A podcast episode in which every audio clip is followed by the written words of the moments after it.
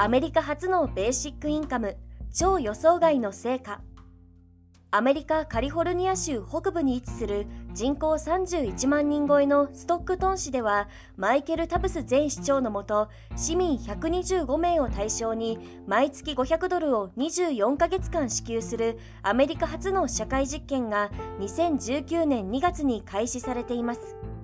18歳以上のストックトン市在住者で、世帯収入が中央値の$46,033以下、という条件を満たす市民から受給者を無作為に選出します。受給者の 69% が女性で、平均年齢は45歳、子供のいる世帯が 48% を占めています。なお、この社会実験の資金は、Facebook の共同創業者クリス・ヒューズ氏らの個人寄付によって賄われました。テネシー大学のステイシア・ウエスト准教授とペンシルベニア大学のエイミー・カストロ・ベーカー准教授は2019年2月から2020年2月までの初年度のデータをまとめた予備調査結果報告書を発表しました。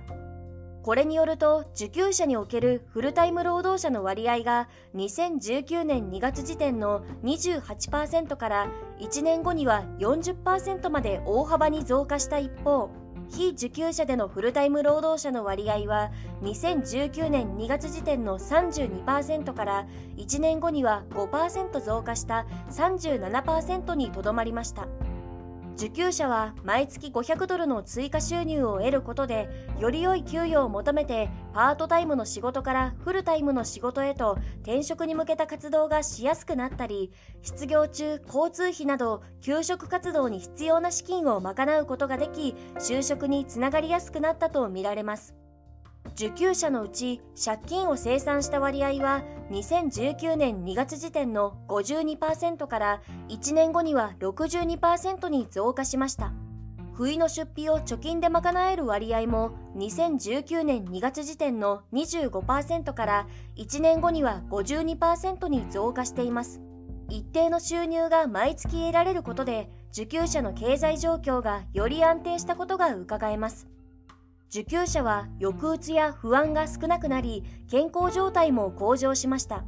受給者におけるケスラーの心理的苦痛測定指標、K10 の平均値は、実験開始当初の軽度のメンタルヘルス障害から1年後には精神的に健康へと改善しています。この実験では、毎月デビットカードを通じて$500を支給し、その使い道を追跡しました。食費に充てる割合が最も多く、およそ4割を占めたほか、日用品や医療品の購入、光熱費、交通費に使われていました。